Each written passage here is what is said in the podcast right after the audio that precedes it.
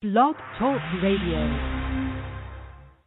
Bringing you excellent entertainment from the King of DC Media. Here's the Inside Acting Radio Show.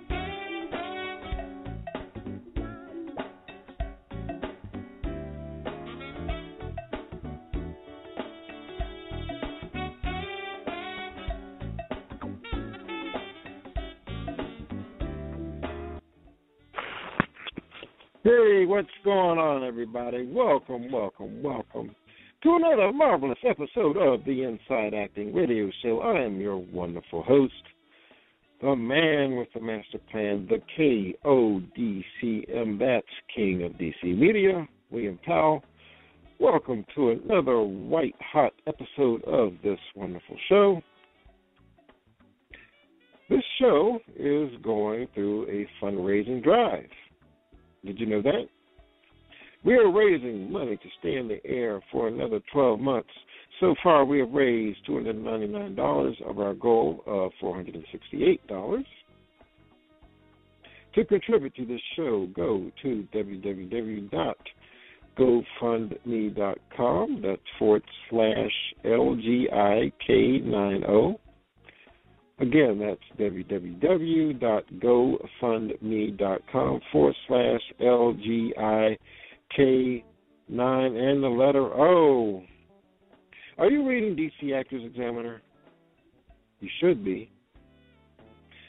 There are many great articles there about the acting business, along with Q&As. And the way to navigate to DC Actors Examiner is to go to Google and search for DC Actors Examiner. And be sure to subscribe.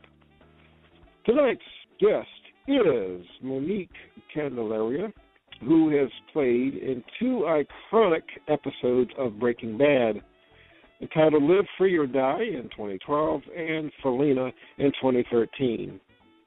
She's an actress and singer and she's also a dialogue coach for the new hit show Better Call Saul. So I see she has joined us. So let me bring Monique on in. Good evening. Hi, how are you? Fantastic. Thanks for coming on the show again. Thank you for inviting. All right. Yeah. How's the weather out there in uh, Albuquerque? Fickle as ever, I swear. It can't decide if it wants to be winter, if it wants to be spring or summer. It's like every Hmm. other day it's something different. Hmm. Now go ahead and describe a day on the set of Better Call Saul. So actually for Better Call Saul, I'm not on set. Um the reason why they pulled me on board was I they know that I had already been cast in Breaking Bad and I was recommended by my agent and one of the casting directors here to um audition to work with some of their leading actors. Um and one of them was Bob Odenkirk. And mainly it's because he's a lawyer. So every one sentence that one person says, he has 30, it feels like. He has monologues, you know, these huge blocks of dialogue. And it's, I mean, not to say that he's incapable of memorizing. In fact, any time that I work with him, he already has it memorized. He already knows what he's doing. Pretty much, I'm I'm a practice partner going through it, making sure that maybe if there is one line here or there, it just becomes muscle memory. That way, when he's on set, it just rolls off of his tongue. He's not having to worry about what dialogue is because it's already set in, into motion. It's great working with him. I mean, he's a great person to be around, and he's humble. Every time that that I go to work with him, like usually he'll end up like I always catch him right as he finishes like a bike ride going down some of our trails. So I think for the most part, like he likes it here because every time that I'm around, he's like, "Yeah, we're going hiking over here. We're going on this trail."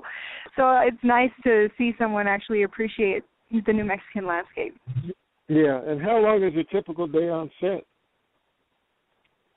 Um, for me, I whenever we work together, it's maybe between a half hour to four hours, and it just it absolutely just depends on what scene we're working on and how long it is. So although I'm part of crew, I'm not part of a crew on their set where I'm seeing like everything that's going on. I'm part of their crew, but I'm not part of a crew to make the picture come to life. I'm part of the crew to get the work pre-done in the beginning. That way, when it comes to fruition, it's all there.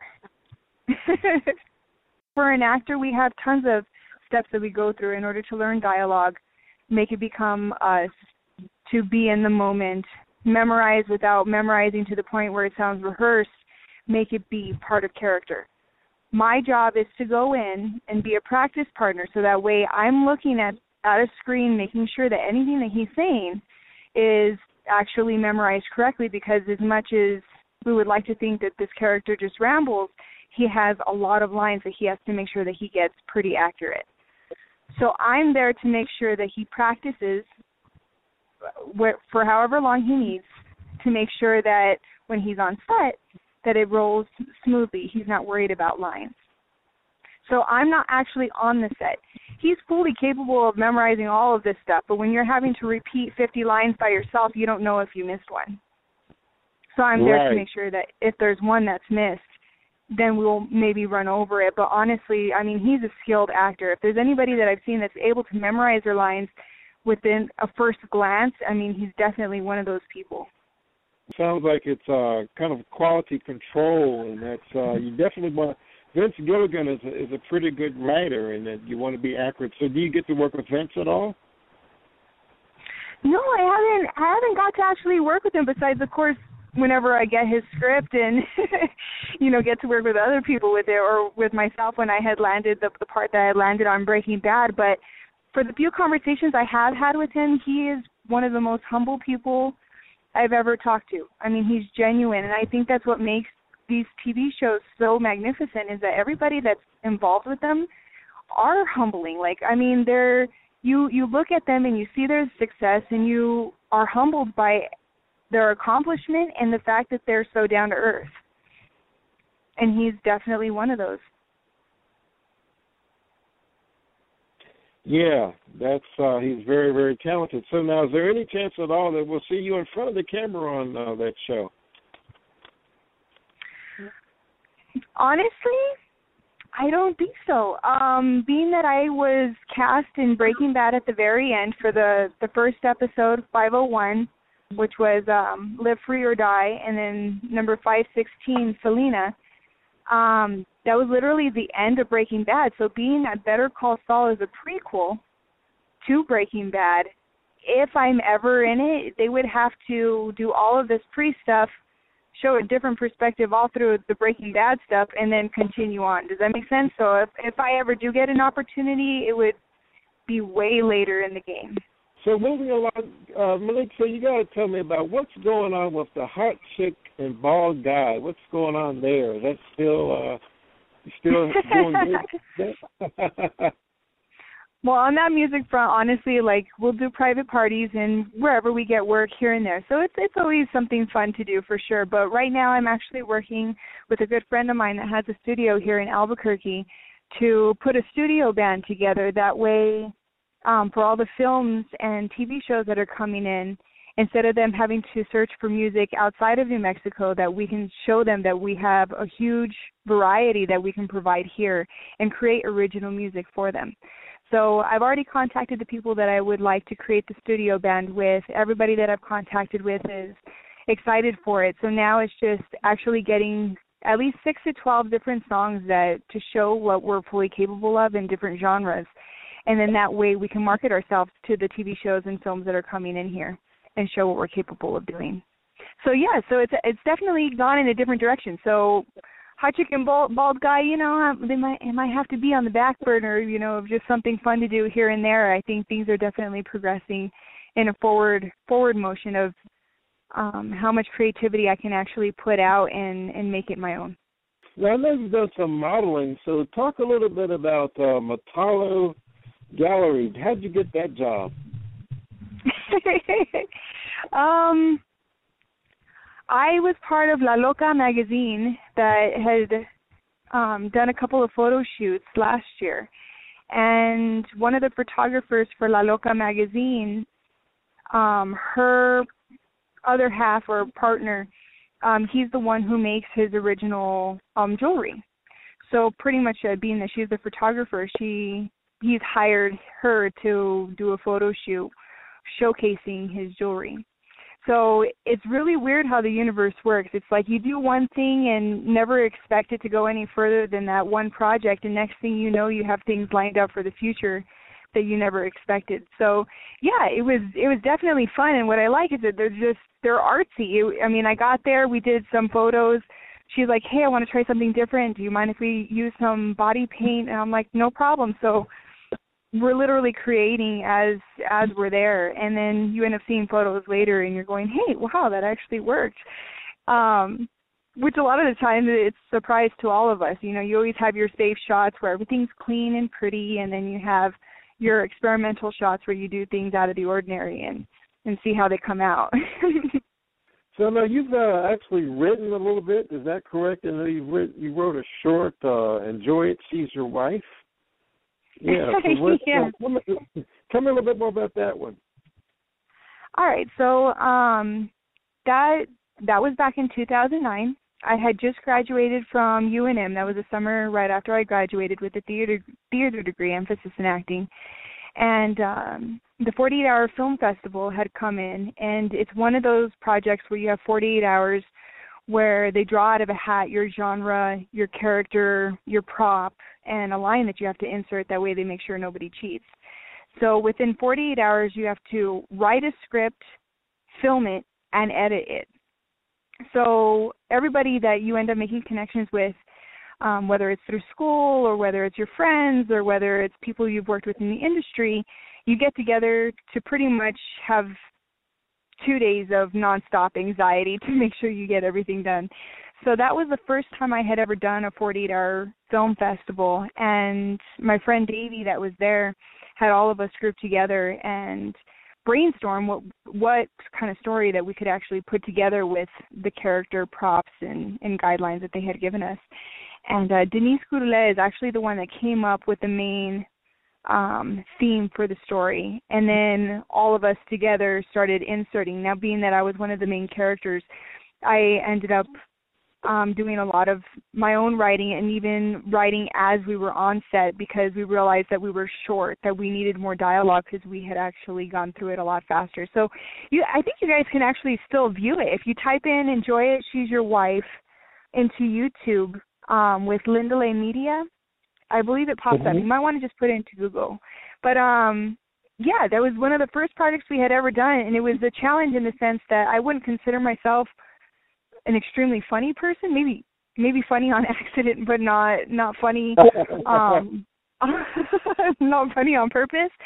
So um being that the genre that we drew was comedy challenged all of us because all of us are into Lord of the Rings and Harry Potter and you know the tree of life and these really dramatic beautiful like fancy free kind of stuff and we got comedy. So all of us were like oh my god none of us are comedians whatsoever.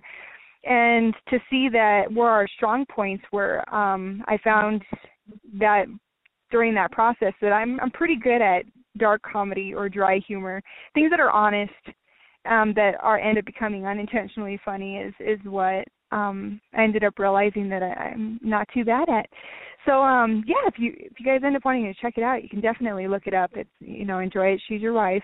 Lindele Media, L I N D E L E, and then Media, M E D I A.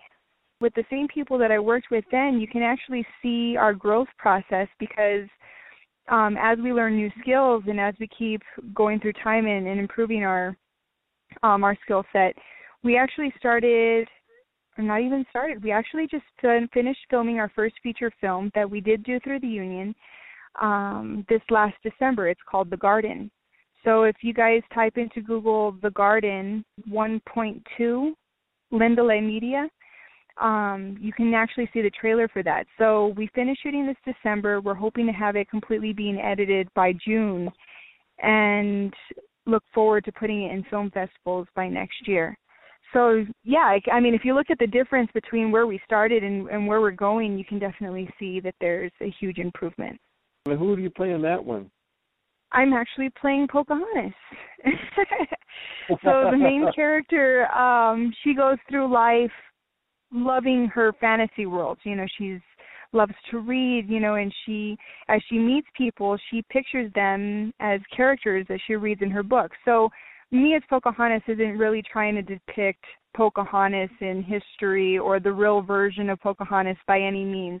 This is the main character's version of what Pocahontas would be to her. And pretty much it's mm-hmm. just a journey in saying that people sometimes have a misconception that their fantasy worlds are better than their real ones and by living in that fantasy they end up kind of destroying what they have and uh mm. it's realizing that what you have can be a fantasy if you only allow yourself to see it that way it's definitely interesting concept but it's beautiful work i know you did some other little shorts and films things like uh what was called uh, the quest for Suki. Who do you play in that one? Oh, the quest for Suki. Do you remember yeah, the, the Clue game? Yeah. The game Clue. Okay, so for that yeah. one, I actually play Scarlet, which is one of the Clue characters. Um, but that that film, I actually I don't know what happened to it. There's a couple of them that I don't know what happened to. Um, Dark Around the Stars is one of them. If I look on IMDb, it shows that it went in um was shown in Germany in 2013, but I've never actually been able to see it and that's that I was cast in it. The Quest for Suki was one that was cast in that I've never been able to see. The ones that I've just done recently, I was in the Condemned 2 with Randy Orton from WWE. I just shot that this last um December. And there's a new TV series that's shooting here called Dig, and I was cast in that one as well, playing a female Israeli officer. Yeah, but my scene was with Jason Isaac. So it's I mean it's been there's so much work that's coming to Albuquerque. It's actually quite unreal and exciting that a lot mm. of us are having the opportunity to audition for bigger and better roles where before it was primarily just cast in California and then we'd kind of get whatever was left over like bit parts, day player roles. Now that now that bigger projects are coming in and we've established ourselves um, they're definitely allowing people to have bigger roles, which is really exciting, and I and I really can't wait to see what happens this year. Yeah, it sounds like it's grown in the past year. I know I think I'd, I'd asked you that question last year about the market in Albuquerque, and you rattled off some shows that had come there and things like that. It sounds like it's really exploded. Yeah, you know, we've seen things come and go too. Like um last time we talked about Killer Women and it right. looked like it was going to be something great that it was going to be a great opportunity for female actors to um show what they got. And instead it showed one or two episodes and was cut. So it was it definitely wasn't a hit. Um but in the meantime you had we had better call saul just come out. We had night shift come out. We had manhattan was shooting here. Dig just started up. I mean we have a lot. The ridiculous six with Adam Sandler is shooting here right now, so that's opened up a lot of opportunities for a lot of our actors that are here, as well as um uh, the Tina Fey movie that's shooting here.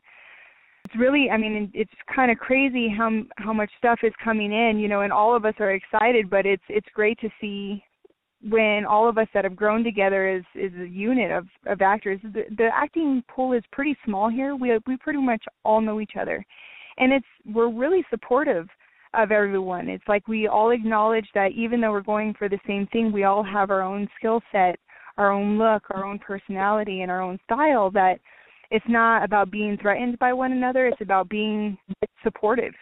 And I think that's what's great about Albuquerque is that everyone here is really supportive. So uh the last time you told me a humorous story about your mom actually Googled you and found something called Wiki Feet. So that's something that's yes. still out there. You're still getting all kinds of weird things uh googled about you like that? Um not not that i've noticed. I mean i still see see that particular site pop up every once in a while but i think it's actually it it seems like there there isn't anything like crazy crazy out there. Um i think probably this past year it's been just crazy to see what people have contacted me that are outside of the US because of the episodes that they've seen of Breaking Bad that I was in. Um, and I think it's just mainly for the fact that when you live here and you know it's shooting here, your world seems kind of small. Like it feels kind of like it's just in our little bubble. To see that I had people contacting me from Australia was kind of mind blowing. It just it kind Yeah. of shocked me in the sense of how far the reach really was and who's watching and who's actually paying attention to new faces. And you mentioned L.A. So how do you uh, find yourself uh, going out there to reach or anything?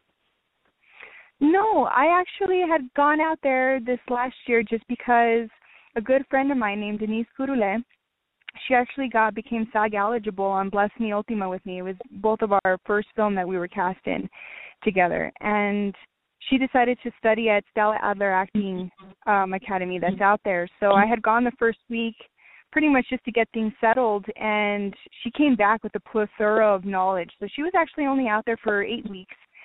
But the knowledge that she came back with was just invaluable you know because it's it's a different way of viewing things even though i graduated from unm did tons of studying to see a different perspective than my own and seeing how they they coincide together and also how certain techniques are completely different but work towards the same goal is really interesting so actually la I don't go out there often. I'll submit to certain things that I'll see. Um, I'm, I know that my agent doesn't mind like submitting me for other things that are outside of here, but honestly, there's so much that's happening here. We're seeing waves of LA actors come here.